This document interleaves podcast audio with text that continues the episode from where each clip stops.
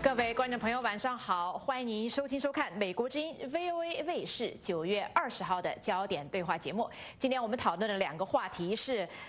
频频考察革命老区，念念不忘红色基因，习近平是否面临合法性焦虑？贸易战现转机，中国是否真有帝师派和洋务派之争？参加我们今天讨论的三位嘉宾分别是政论作家、时局分析人士陈破空先生。北京独立时评人士吴强先生，另外还有独立时评人、人大校友鲁难先生，欢迎参加三位参加我们今天的焦点对话节目。好，让我们首先来看看中国政治。中共总书记习近平本星期赴河南革命老区进行考察，瞻仰烈士纪念堂，参观革命博物馆，并告诫党员干部牢记红色政权从哪里来，做好红色基因的传承和传播。习近平今年下半年以来多次考察革命老区，涉足江西于都、甘肃张掖、北京香山等地，不断追寻中共的红色足迹。突出其红色信念。那么，习近平频频强调红色江山永不变色，原因何在？他念念不忘的红色基因能否成为中共解决外忧内患的灵方妙药？今天我们首先就来讨论一下这个话题。那么，首先请我想请人在纽约的陈伯空先生来给我们分析一下。那么，习近平呢已经在。多个这个红色老区进行视察，而且不断的用出各种红色词汇哈，从这个呃新的长征到什么不忘初心啦，到传播红色基因等等。你觉得为什么习近平一再要强调这个中共的这个红色基因的重要性？陈伯公先生，呃，越是缺乏的就越是强调的，呃，这反映了这个习近平的这个不自信，啊，有一种焦虑或者说自卑感。实际上这是一种血统论的回归。这个既不是为国家，也不是为党，而是为习近平个人。习近平在强调他是太子党，他是红二代，他有执政的合法性。尤其在现在党内弥漫着对他治国能力的质疑的时候，他需要强调这一点。所以，呃，北戴河会议之后，他基本上考察的是红色景点，不管是甘肃，啊，还是早早些时候的江西，还是现在的河南，都是这样的。所以他在为自己背书，表示了自己有合法性。啊，甚至是有这个真正的这个所谓的第二代领导人，而中间的邓小平、江泽民、胡锦涛都不算，从毛泽东一步跨到他，是一种合法性。所以这里面当然也有他的这个，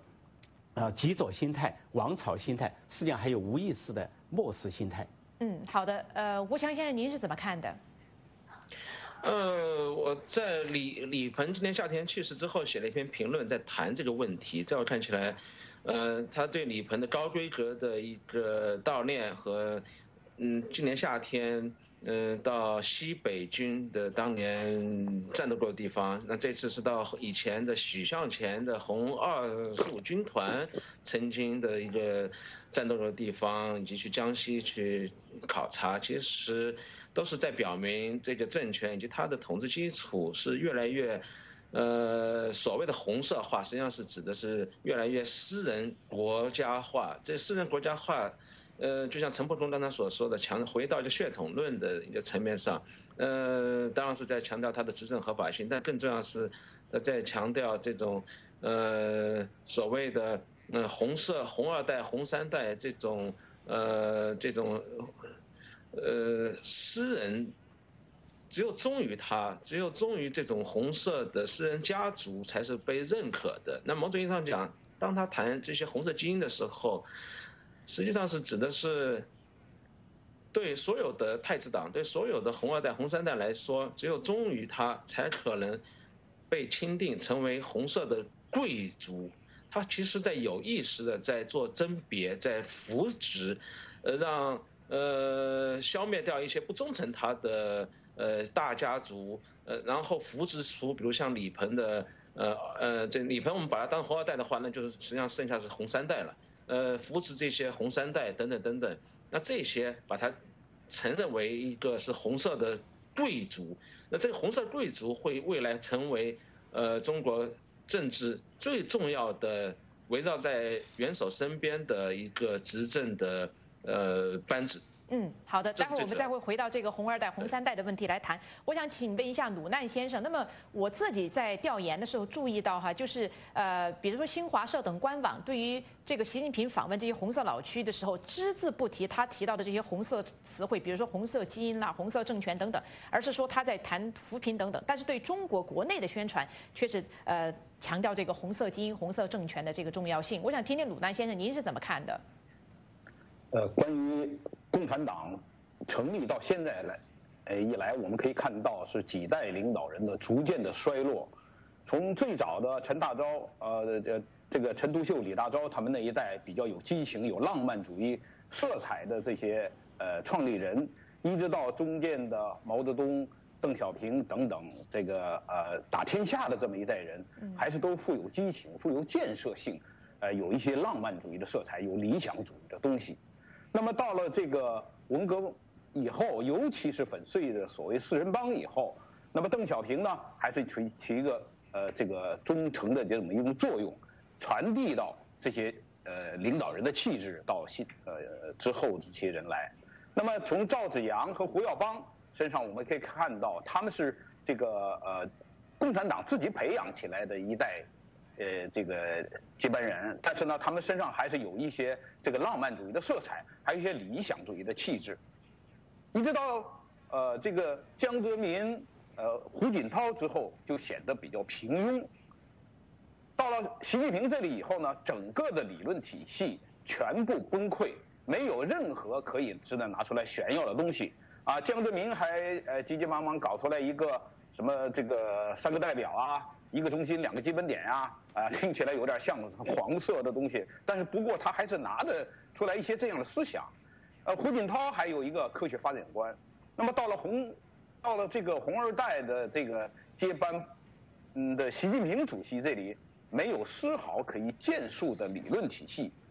到他的所谓的理想主义也不存，自己没有独特的建树，没有系统的理论体系，那么他只好重新拿出来。过去被毛泽东用过的这些旧袍子，尽管上面爬满了虱子和跳蚤，但是他也不得不拿出来披在身上，重新的披挂上阵，让人感觉到他还是有一些东西的。这就是他不断的强调他的红色基因也好，去走入这个呃老区也好，去激发一些人的热情。谢谢。好的。呃，说到鲁难先生提到这个理想主义哈，我们知道习近平确实比他的前任，比如说江泽民或者胡锦涛，更看重这个红色政治符号。有人认为这是他志大才疏和这个好大喜功的表现，但是也有人呢认为这些说法呢，其实体现了他的一种理想主义特色，就是说力图要把中共和中国呢重新回归一个思想上呃纯粹的一个政党和国家。我想听听陈伯公先生，您更赞同哪种看法？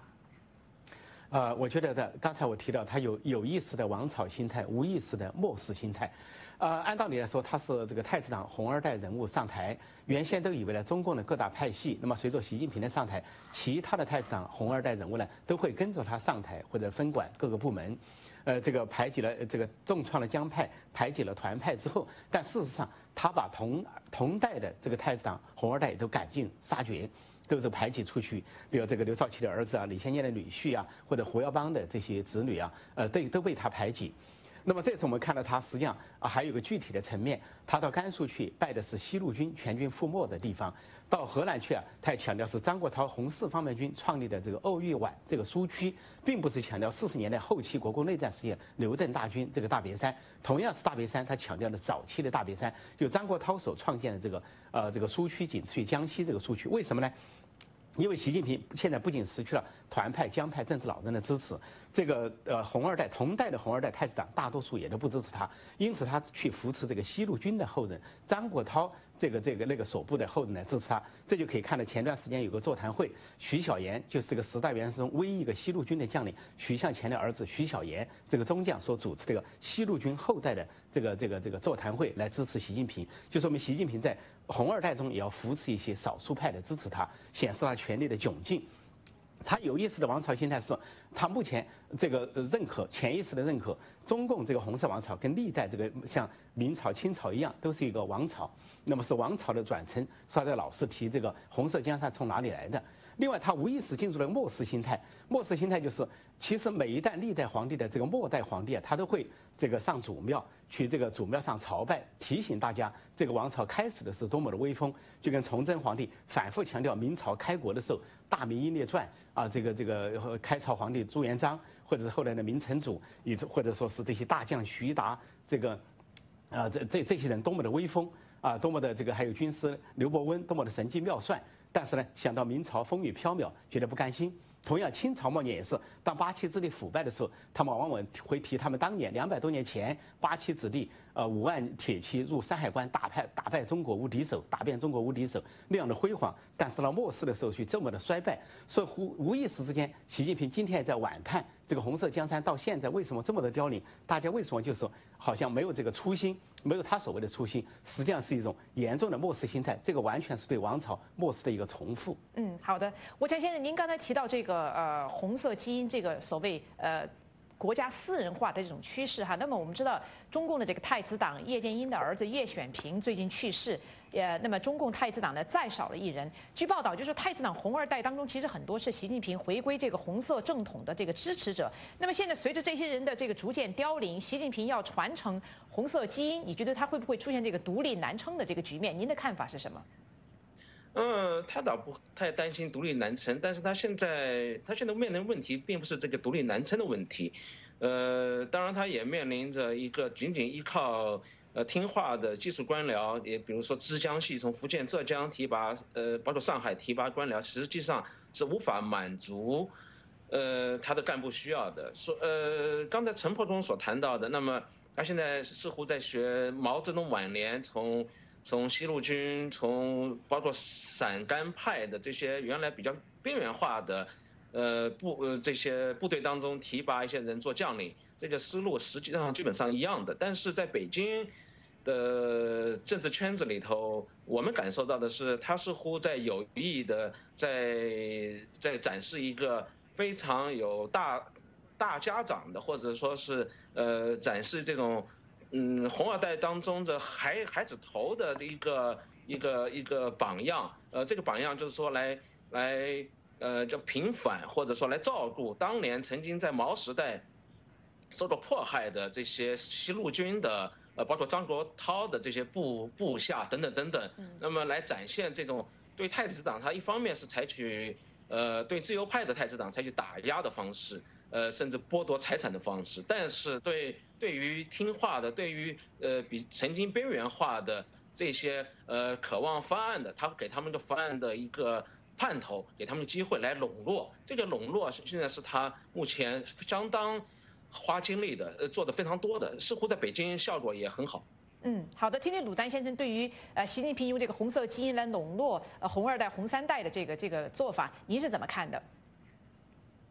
存在是笼络哪一部分人或者打击哪一部分人的，因为他的焦虑感非常明显，就是他这种不安全感，呃，来自四面八方，因为他本身的这个呃权力拿到手就是岌岌可危的，没有什么这个必然性在他的身上，呃，而且呢，他中断了过去就是从团派到红二代，红二代这隔代到团派这么一个传导的这么一个过程里边。是基本上遭到了周围的人的这个集体反对，那么维维持他统治的，维持给唯一给他安心的，也就是他自己觉得可以信任的那批人，不管他有没有能力。那么就是武大郎开店，他不允许有人是比他强的，另外一个不允许对有人对他有二心，所以他不论是我感觉他是不论哪个派，只要你不是在他这条线上，或者表现出在某一方面不够忠心。比如说那个呃，中国的网网络皇帝，这这个叫叫什么？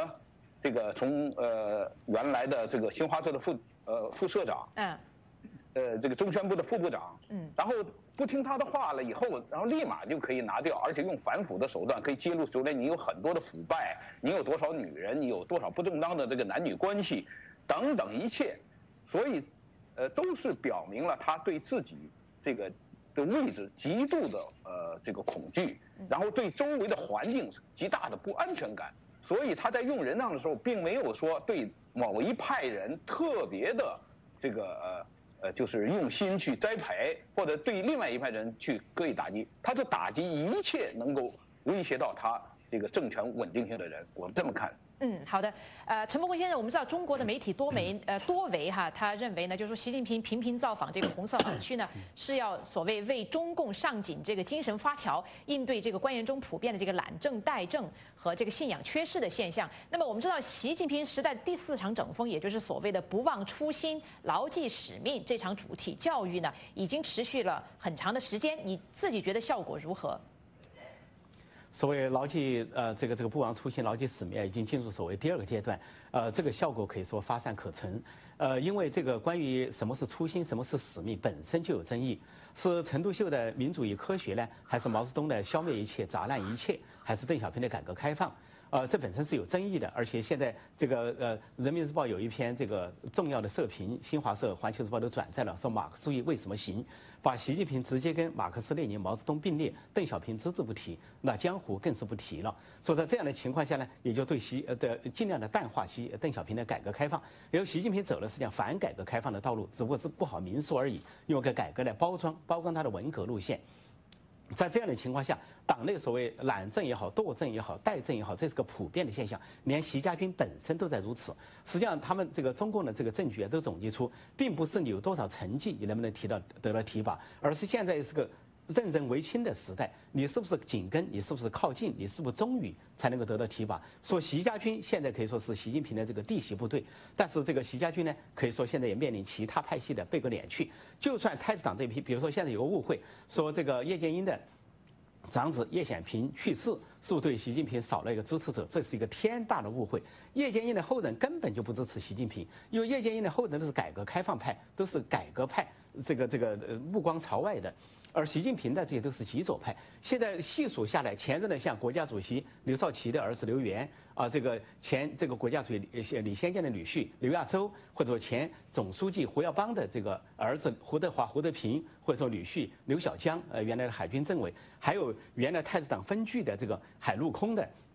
比如说空军啊，这个司令马晓天，或者是二炮这个呃司令这个张海洋。或者是这个海军司令员吴吴胜利等等都被习近平排挤出局，因为习近平是一个不仅是王朝思想，他还有一个卧榻之侧岂容他人酣睡，要排斥其他的王子、其他的这个红二代。也就是说，他们我有合法性，别人也有合法性，他最怕的就是太子党红二代。实际上，呃，薄熙来就不用说了，是跟他直接的面对面的这个呃争权夺利，后来被他打入秦城，永世不得翻身。所以在这样的情况下，太子党红二代的绝大多数都不支持他了，包括邓小平的后人，因为邓小平的外甥女婿被查处之后。还有这个陈毅元帅的后人，这个这个呃陈小鲁被他活活的气死啊！这个审问，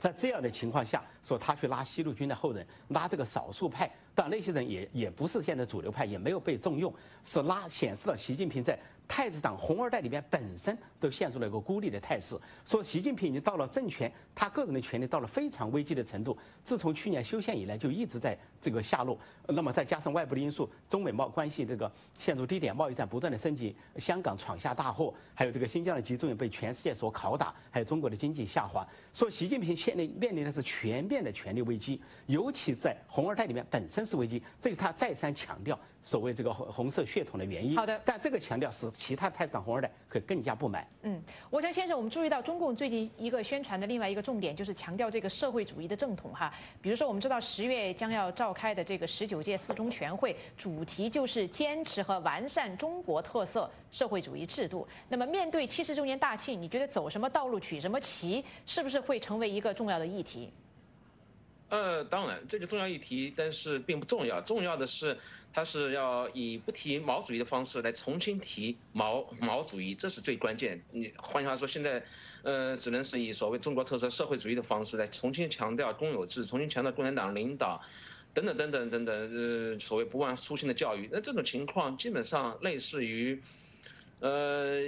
一九五八年毛泽东大跃进之后，然后发动社会主义教育，呃，那现在实际上是在习跃进失败之后。来发动一个不忘初心的一个教育。那我们知道，习对毛的执政方式，对毛的斗争方式，斗对他的这些斗争的艺术是相当的崇拜。呃，他曾经把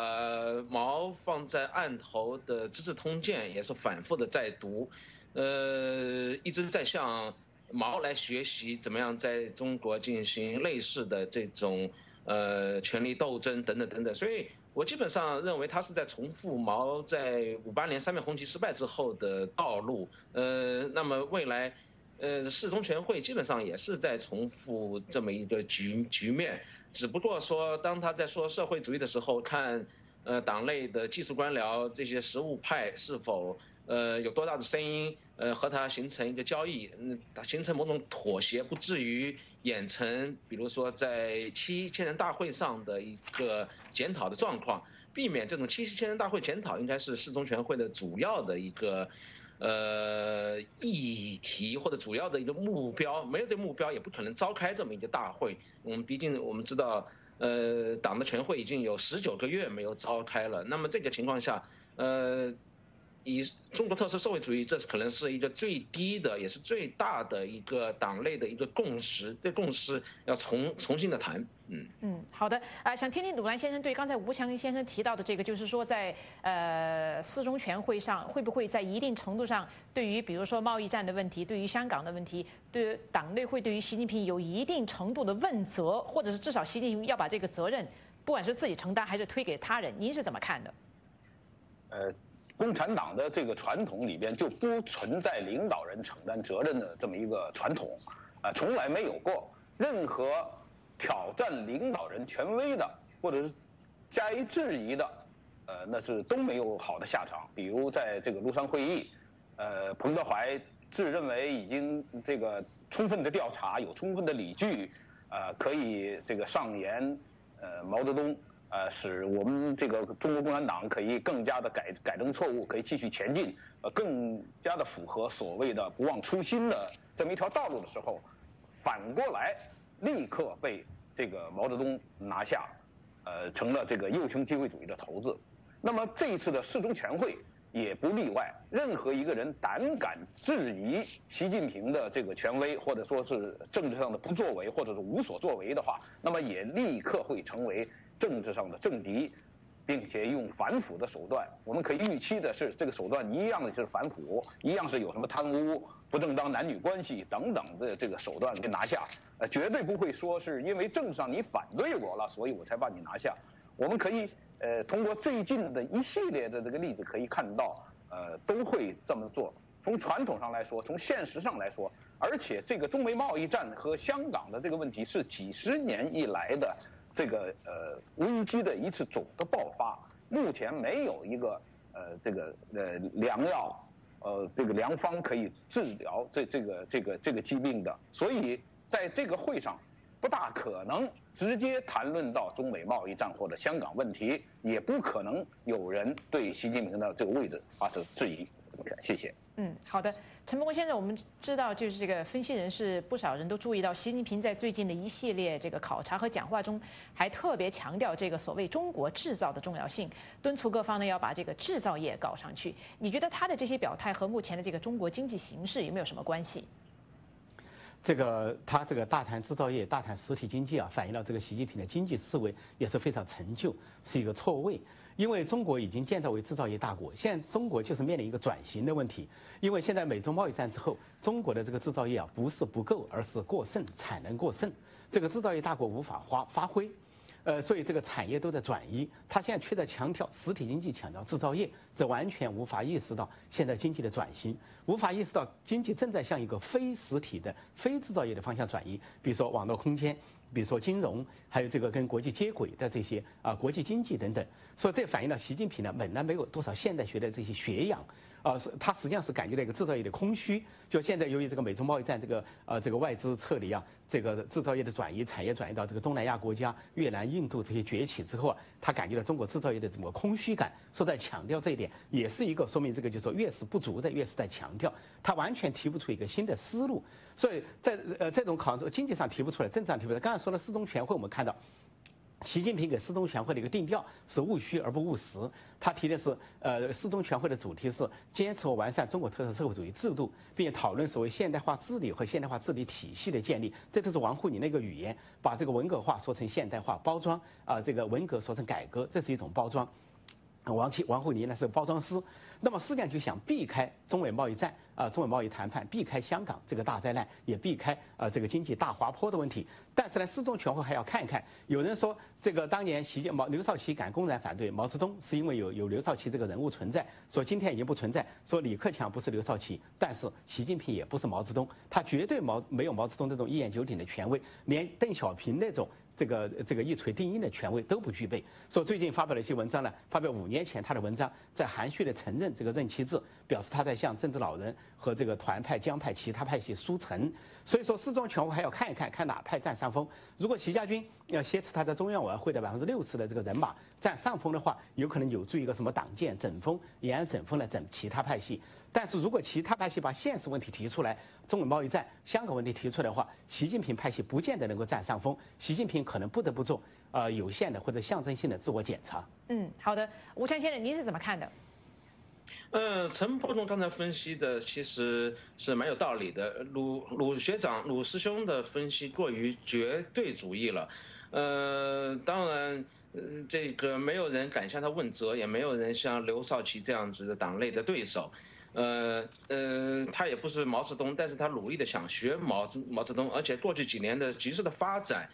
呃，其实是按照五八年之后的局势在进行。嗯，这种力量在党内没有结根本结构性的改变情况下，其实，呃，在十九个月、二十个月不开召开全会的情况下，未来的全会之所以愿意召开，呃，以及能够召开，呃，未来即将召开的情况下。那么其实是一定是要进行某种程度的妥协，造成一个党内的一个大团结。这个大团结，当然指的是一方面，指的是习的权威并没有外界想象的那么强大，其实是蛮虚弱的，虚弱到，呃，不仅是可能在这次全会上被迫做出很多方面的。呃，让步这种让步不当然不是以问责的方式进行，因为确实没有人敢于问责，但是他必须主动做出一些让步，在很多问题上做出一些检讨。呃，就像过去几个月我们看到的，从香港问题到对美贸易谈判，甚至在新疆问题上面，他都做出了一些缓和。那这个缓和是各个地方层面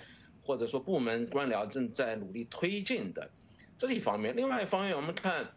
他的这个，他不会说做出毛当年或者刘跟刘少奇这样的一个对峙的局面，但实际上，他已经在谈伟大斗斗争了，在为未来的呃呃这么一个全会在做动员。我们知道中青班中央中央党校中青班的这一些人相当多，即使不是中央委员，呃，有一部分是是候补委员，那相当多是他们的未来的一个候补对对象，呃，就是替换目前的中央全会的中央呃中委的这一帮人。那么他对这些人的候补生，呃，虎视眈眈的候补生做这么一个政治动员，其实他这种呃威胁的意向是很明确的。那在这种可动员的一部分力量的基础上，他似乎我们看到他继续在谈治理，以治理来取消政治，以务虚来取代务务实，也意味着呃告诫潜在的呃没有领导的这个反对派党内的没有领导的反对派，啊就像跟香港的现在的进行的呃反送中运动一样，也是要没有领导的运动，党内的反对派目前也是没有领导的，是像水一样。那他现在实际上是以取消政治的方式，只谈治理不谈政治的方式来操控这个局面。嗯，我们要看到两方面，一方面他实际上是软弱的，另外一方面他在做准备，积极的在做动员。嗯，当然，鲁南先生，我们知道，如果习近平其实要推卸在贸易战上的责任，比如说刘鹤或者商务部，他可以说他们做的呃对事情预先预预期不足，或者是在香港问题上，那么还有主管港澳问题的韩正以及这个中联办等等，他们都有很多失误，他可以有足够的这个理由把这把他把他这个责任呢推卸到他们身上。但是总的来说，他作为一个总的领导，他他的这个治理方式，他的治理风格还是被很多人所质疑，或者是说呃还是有所检讨的。那么鲁南先生，听听。您的看法？啊，我觉得是刚才我的观点，就是武大郎开店是从来不允许比他个儿高的人来来这里就是当伙计的。那么在中美贸易战的呃这个问题上面，很明显都已经看出来，就是当这个贸易逆差在这么大的一种情况下边，呃，中国本来是应该顺应这个这个这个情况，继续呃。尽快的纠正一些，或者做一些小的修正。实际上，美国人的胃口，川普的胃口并不是很大。你就削减一千亿贸易，其实其他的事情都可以往下进行了。刘鹤副总理也是我们的校友，他也在很认真的谈这个问题。谈到今年五月份的时候，关于很多关于监督措施都已经基本到位，最后文本都准备敲定的时候，突然一下被撤下来。很显然，这背后只有一个人可以对这个事情发挥重要的作用，那就是习近平主席，因为他所有的意见已经定于一尊，所以在这种情况下面，其他人对他的质疑或者说是这个批评啊，我觉得都是不可能的。正如刚才这个陈破空先生和吴强呃博士刚才讲到的，呃，那么他最缺少的东西，也是他最呃提在放在口头上来提的东西。那么同样的，因为他最恐惧的这一项。所以他也是呃处处设防，然后不会让这个人在这个贸易这个问题上来抓住他的任何把柄，他也不会为这个东西来买单。但是呢，他要完全的对推推到下属的身上，比方说刘贺的身上或其他人的身上，这里边也是有相当风险的。因为现在这个时代毕竟不是过去像毛泽东呃这个处理林彪事件、这个呃刘少奇事件的这么一种简单的一个场面，现在这种信息的社会。为什么我们说他的理论体系在现在这个时代已经千疮百孔、不堪一击、完全溃败了呢？就是因为现在这个时代是一个信息时代，它的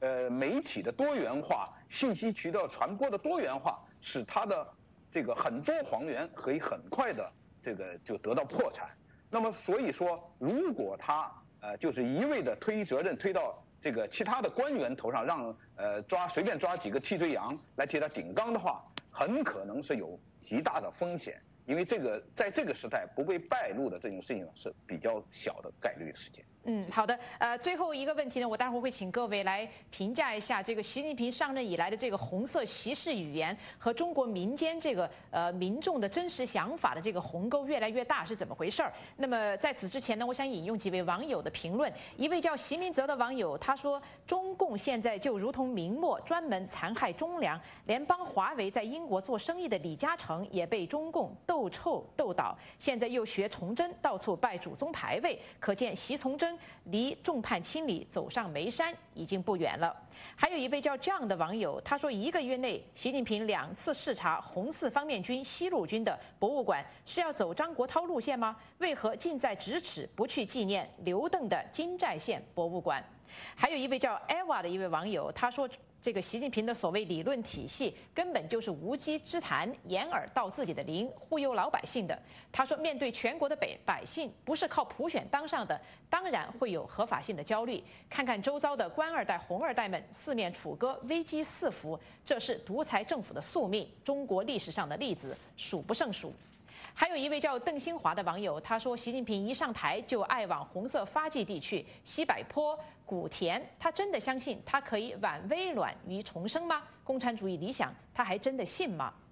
还有一位叫 Eric 周的一位网友，他说：“习近平这些人，包括广场舞大妈，都是文革培养出来的，他们青少年时代被打上了文革的思想钢印，他们最熟悉的就是文革。”文革是他们的青春，是他们的中国梦。只有在文革中，他们的才能找到青春的感觉。好，以上呢就是一些呃网友的评论。最后，我想谈一下，就是有很多的这个呃海外观察人士或者评论人士都提到，就是说习近平喜好的这种红色的习式语言哈，和这个普通中国民众的这个想法，其实这个差距鸿沟越来越大。比如说一个最新的例子，就是大家你说你的，我做我的，就是这个呃央视一姐董卿哈，她是在这个呃节目里面主持这个爱国教育节目，教育小学生要爱国等等。但是近日呢，却爆出来他在美国生孩子，来取得这个美。国籍被很多的这个网民呃网民这个嘲讽哈，那么有人说他在人前宣扬爱国，人后来美生子，证明他自己和他代表的这个央视呢都缺乏这个可信度。我想谈谈就是陈伯公先生就是分析一下这个中国官方语言和这个民间思维的这个这个鸿沟的这个现实。呃，这个。王朝的一个常态就是王朝要往后走，但是民众要往前走。所以清朝后来得出一个结论：国之有民，国不知有民，民不知有国，就政权跟人民是分离的。呃，这个习近平现在就重复了这个王朝皇帝的这个心态，呃，始终在往后走，但人民呢是要越过朝代，越过旧时代往前走，走向新时代，走向新世纪。说这就是民间呢，这个在渴望这个下一步民呃这个政治民主化，呃这这个民主政治的到来。但是呢，这个习近平还在塑造旧的一个东西。呃，一个很典型的一个古代一个例子就是汉汉献帝被这个这个曹操这个把持朝纲，架空了权力之后，汉献帝每次遇到这个寄托于他的忠臣什么董承啊、马腾啊、刘备的时候，都把他们带上这个祖祖宗之庙，看祖宗的画像，看汉高祖啊、汉武帝啊多么的威风，希望他们能够这个王室中心，能帮助他一把。所以习近平今天就是这个心态。嗯，所以跟这个民众是完全脱节的。那么他这个强调红色，这个王沪宁呢也投其所好，给他设计了一套红色语言来帮助他，但这个帮助显然是无济于事。刚才提到这个什么呃，这个的董卿啊，这个强调什么开学第一课，强调为这个要带要这些其他子女啊，为这个捍卫五星红旗，用生命捍卫五星红旗，自己呢却子女呢去加入美国籍，在美国生孩子，去捍卫新条旗。这个人人格分裂啊，在中共高层也存在。最近美国这个扫荡扫荡这个月子中心，前两天就。逮捕了这个月子中心的操纵者，月子中心里面很多就是中共的官员，中国政府的官员到美国来生孩子，这是个普遍的现象，说明他们根本就是人格分裂，这个这个这个表面一套，背后一套。说这个习近平具体的习近平本人，他家族比如说两个姐姐都是外国籍，澳大利亚籍、加拿大籍，弟弟也是这个呃澳大利亚籍呃或者加拿大籍哈，这个这个财富也都在海外。说这证明他本身对这个红色江山他没有把握。他父亲就说过一句话。说孩子都出去，习仲勋说，因为你在国外也可以爱国，留在国内可能受政治迫害。说只留一个人就留习近平，他没有想到他的儿子能够接班啊，接最高权力的班，其他都打发出去了。说这样的事态给整个世界就是一个象征，一个写照。就这个红色江山实际上在日暮途穷，习近平所挽救的就是崇祯皇帝所挽救那个不可能挽救的一个东西。嗯，好的，吴江先生，其实不只是习氏官方语言和普通民众的区别，其实和中。中共广大的这个官员，我也好奇，是不是就是因为我们知道这个中共官员懒政怠政的事情已经得到很多的报道和观察，那么您您自己在国内的观察是怎么样的？嗯，我在几年前曾经专门分析过习的话语，呃，我们知道有一种语言研究叫做批判性话语分析，呃，我自己专门。通过所有公开出版的他的文章、他的讲话，做了全面的定量化的和定性的分析。分析的结果是，他在有意义的模仿毛的语言，这是第一方面。第二个。他的语言是大量的口语化，这当然也是毛的一种风格。呃，这种口语化实际上是非常符合中国的目前的县级干部或者说县书记的这么一个讲话的风格，非常像。那么它实际上是跟整个中高层的技术官僚，呃背景的干部的这么一个常用的语言，以及过去二十年的自由主义的语言，实际上是距离相当远。但是他对民众。对于县一级往下的地方，就基层的干部来说，有很强的一个呃煽动性。这种煽动性就是，它实际上是在假设，这是一个民粹主义政治的体现。呃，他在假设一个，而且他不了解大众的一个知识背景情况下，他来虚构这么一个东西。嗯，假设大众是呃乐于乐于乐于呃接受这种风格的语言，所以导致。它的语言风格，呃，整个党的语言的风格都是往内卷化的方向发展。这种内卷化，我们知道是很重要的一个语，既是语言学上的现象，也是呃政治生态上的一个变化。我们知道是英文是 involution，那么它的结果是这个语言的边际产出能力越来越低，呃，直接会导向一种粗粗鄙化，就像我们看到。呃，比如说在最近，在加拿大、澳洲的一些小粉红，他们的语言是相当的粗鄙化。在国内也同样是看到，在中央电视台的一些呃发言人，呃不是发言人，主播，他们会以故意使用呃新媒体，比如说抖音这种短视频的方式，相当的以相当粗鄙的呃低级的语言来评论一些时事政治，包括香港问题、美国总统等等等等，所以。呃，这是整个受他影响，上了所好，底下都一直在效仿这样一种语言风格内内卷化。好的。呃，但是他有很强的行动的煽动性，他有很强的行动的指向，比如说是要求呃，撸起袖子加油干等等等等。那那这种政治动员的意义非常强，包括我们我刚才讲的，在中央党校今年秋季的中青班的开学典礼上，那谈了五十八个斗争。那么实际上这这种，呃，一方面通过谈斗争来掩盖自己准备做妥协，另外一方面其实就像我说，他在为。参加中委会的全会的这些干部之外的候补干部团，在做非常赤裸裸的行动上的动员。嗯，好，谢谢吴强先生。好，最后时间不多，想请鲁奈先生最后做一下评论。这个特别是董卿的这个提到这个例子啊，呃，做一个非常宽慰的这么一种想，因为呃我们很多人都提到这个呃这个很多人都会爱美也爱国是吧？我们每个人都会这样的，因为中国人就讲了一个古语，就是爱美之心人皆有之。那个这个爱美是不是爱美国？我想董卿可能心里面想的爱美可能就是爱美国，因为美国用它的这个独特的这种呃政治体制。建立了一个世界上最伟大的一个国家，呃，那么同时美国人民也得到了他应该应有的这种幸福的生活，所以向往这种生活，用本身就可以说明了这个政治体制的胜利与失败，生活的高尚与低下。那么用脚投票是这个对中共的很多进行谎言宣传的欺骗的一种最好的揭示。谢谢。嗯，好的。好，观众朋友，有关中国政治呢，我们就谈到这里。接下来我们要谈一谈贸易战现转机，中国是否真有地师派和所谓洋务派之争？请您不要离开，我们马上回来。